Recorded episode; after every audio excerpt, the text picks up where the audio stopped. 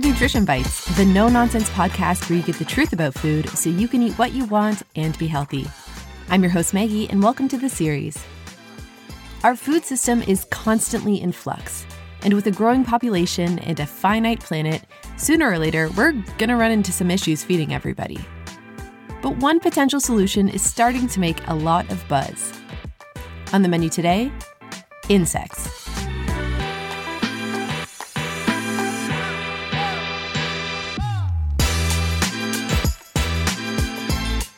As someone who voluntarily read a financial literacy book as a child, I'm a stickler for studiously evaluating all of my bills. Up until recently, I've mostly scanned my weekly grocery receipt out of curiosity rather than necessity. But nowadays, I'm hunting for the culprit to the outrageous costs I'm faced with. Unfortunately, there is no case of imported organic pomegranates to blame. Food is just hella expensive at the moment. In part due to an unpredictable supply chain, thanks to both COVID and climate change, what is available for us to eat and what we can afford to eat is constantly changing. And whenever I'm faced with this type of scenario, I always think about the future of food. What are costs and options going to look like in the next five years, or even fifty?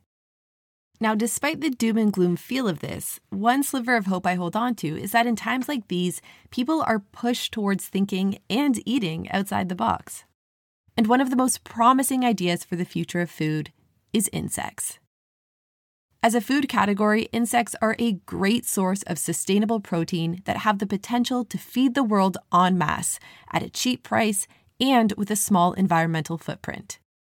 While it's long been a staple in most countries, it's about time we in the West get comfortable with beetle burritos and cricket curries. But first, let's learn a little bit more about the six-legged snacks of the future. Time to hop on in. Scientists estimate that over eighty percent of the world's species are insects. Now, I don't want to sound like that weird bug-obsessed kid from elementary school, but that is just insane. Insects are one of the most diverse groups of organisms on the entire planet, and humans are known to eat around nineteen hundred different species, with crickets, beetles, caterpillars, wasps, ants, and locusts being the most popular varieties. Now, the main differentiator between the two billion people who regularly eat insects and those who keep an arsenal full of chemicals and traps to stay bug-free is geography. In colder climates like North America and Europe, insects tend to be small in size and are only active during a short season, so historically they never really became a staple of the local diet.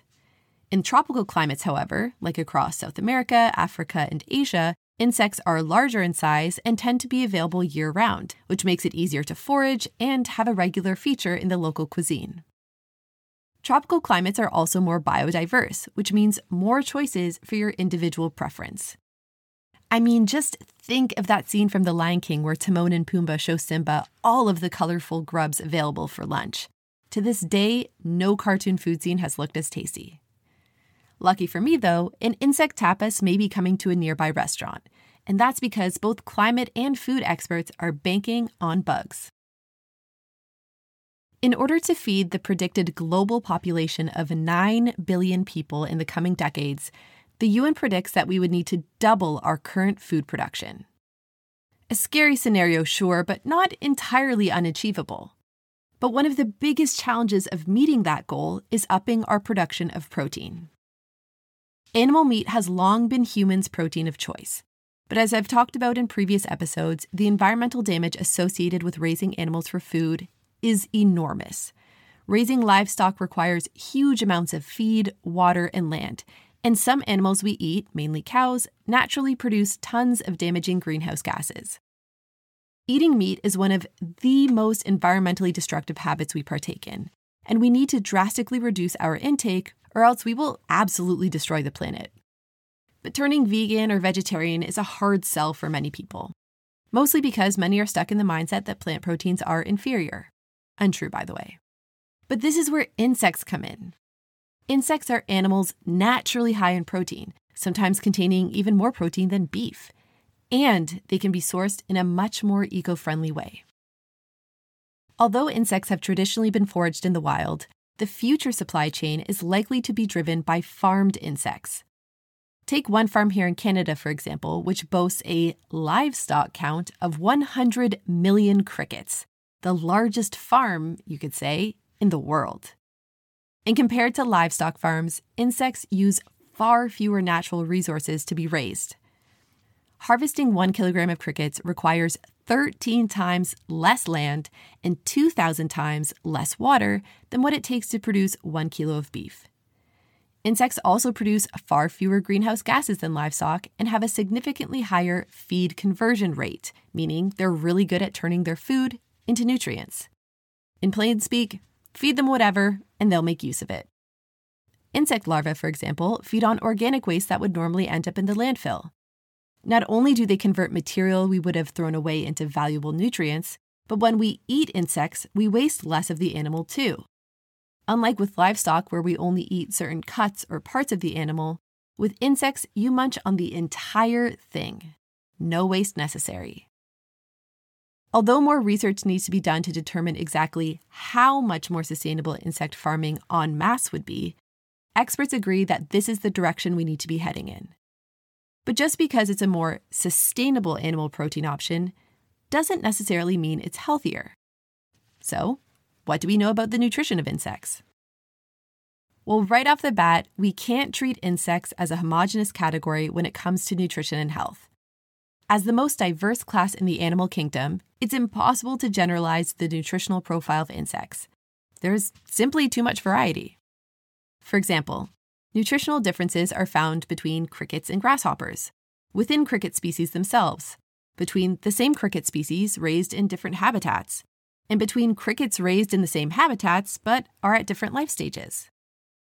All of these factors present big challenges to determining the nutritional qualities of various insects, and up until recently, very few organizations were even interested in researching this. But times are changing, and some species, particularly farmed crickets, black flies, and mealworms, are gaining interest in the research world because of their commercial potential. So here's what we know so far.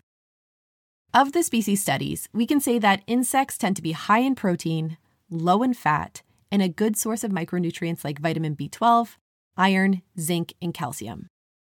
Some species, like crickets and grasshoppers, also tend to be high in fiber, thanks to that indigestible and crunchy exoskeleton of theirs. When compared to livestock, research on commercially available insects have shown that they are just as nutritious as beef, chicken, and pork. More specifically, they tend to have similar amounts of protein and higher amounts of some minerals. But this doesn't necessarily make them a healthier alternative. Insects are also calorically dense and are naturally high in sodium and saturated fat, two nutrients we should generally be eating less of. Considering the newness of the insects as food research landscape, there's very little understanding on the health impacts of an insect-dominant diet. But by examining the nutritional profiles we do know of, scientists hypothesize that insects are actually healthier than animal meat for certain populations, in particular, people experiencing food insecurity and malnutrition. That's because insects are eaten whole, which means all of the micronutrients present in the entire animal are retained in the food and therefore passed on to the eater. Even in more Western products like cricket powder, you're still eating the whole cricket. They're just rinsed, roasted, and ground like your regular coffee beans. Now, this is a big difference from livestock meat, where we often choose between muscle or organs, which have different nutritional profiles.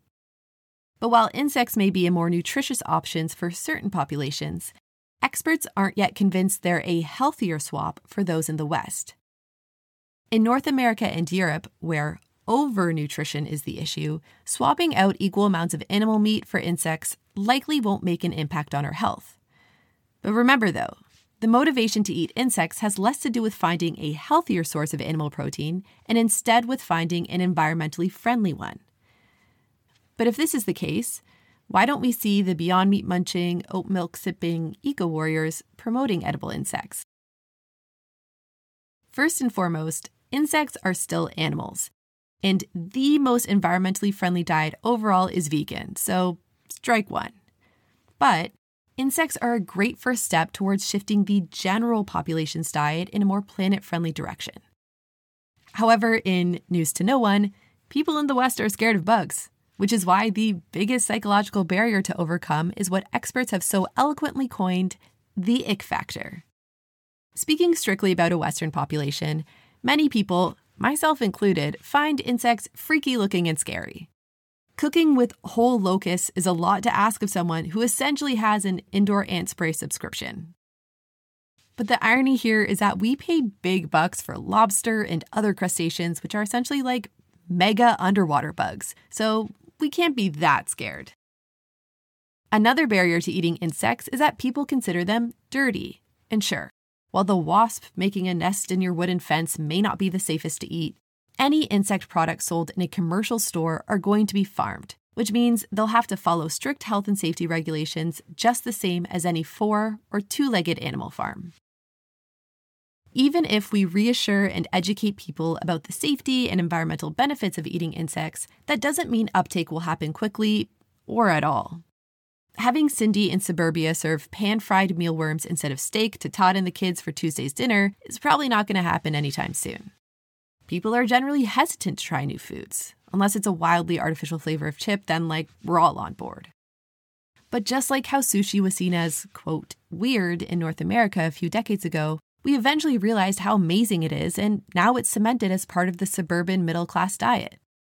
So to help insects along the same journey, one method to ease the introduction is to use them as ingredients in food we're already familiar with, like cricket powder in jarred pasta sauce or in smoothies. But before you go all mad scientist meets Anthony Bourdain with your kitchen insect experimentation, there are some considerations you should keep in mind. First, if you have an allergy to shellfish or dust mites, you may also be allergic to eating insects, so best stay away from this food group for now. Second, because insects are such complex organisms, understanding their microbiology is really important for safety, especially because we eat their entire digestive system. So unless an insect or insect-based food is approved by your country's regulator, I would resist harvesting wild neighborhood bugs on your own. Another thing to keep in mind with insects is their current price point. Because farming them is quite small scale at the moment, buying whole or insect-based products comes at a steep price. But as this industry grows, economies of scale will take over and the prices should drop. Now, the final point to ponder with insects is about their most valuable asset, protein. Protein is calculated through a biochemical process that estimates the concentration of nitrogen in a food. Now, some insects, like crickets, can have a substantial amount of a substance called chitin in their exoskeleton, and this fiber happens to contain a lot of nitrogen. So the protein estimates of some insects may actually be overestimated simply due to nitrogen in chitin being mistaken for nitrogen in protein. Now, before anyone throws a paleo fit, first off, not all insects contain chitin.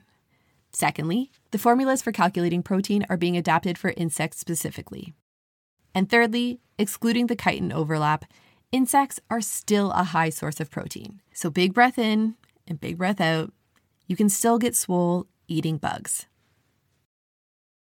Despite everything we know about insects, it can still be hard to imagine a future where they are a staple of our diet when we barely eat them today.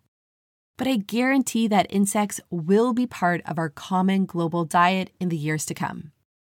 In the past decade alone, tons of insect farms, food companies, and investors have popped up all over the world. And right now, you can buy insect-based pasta in Canada, insect flour brownie mix in the U S, and insect chips in Australia. Even the conservative and dusty old food regulators have started to come on board. In May of twenty twenty-one, dried yellow mealworm became the first E U-wide approved insect for human consumption.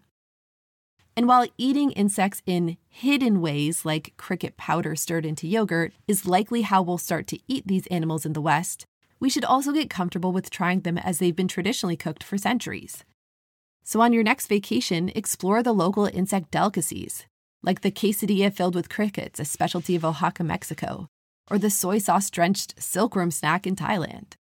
I mean, beyond their solid nutrition profile and incredible environmental benefits, insects are also just really tasty. Considering the health and well-being of our planet relies on us to change how we eat, we may as well start bugging out now. That's been The Bite for today. Stay hungry.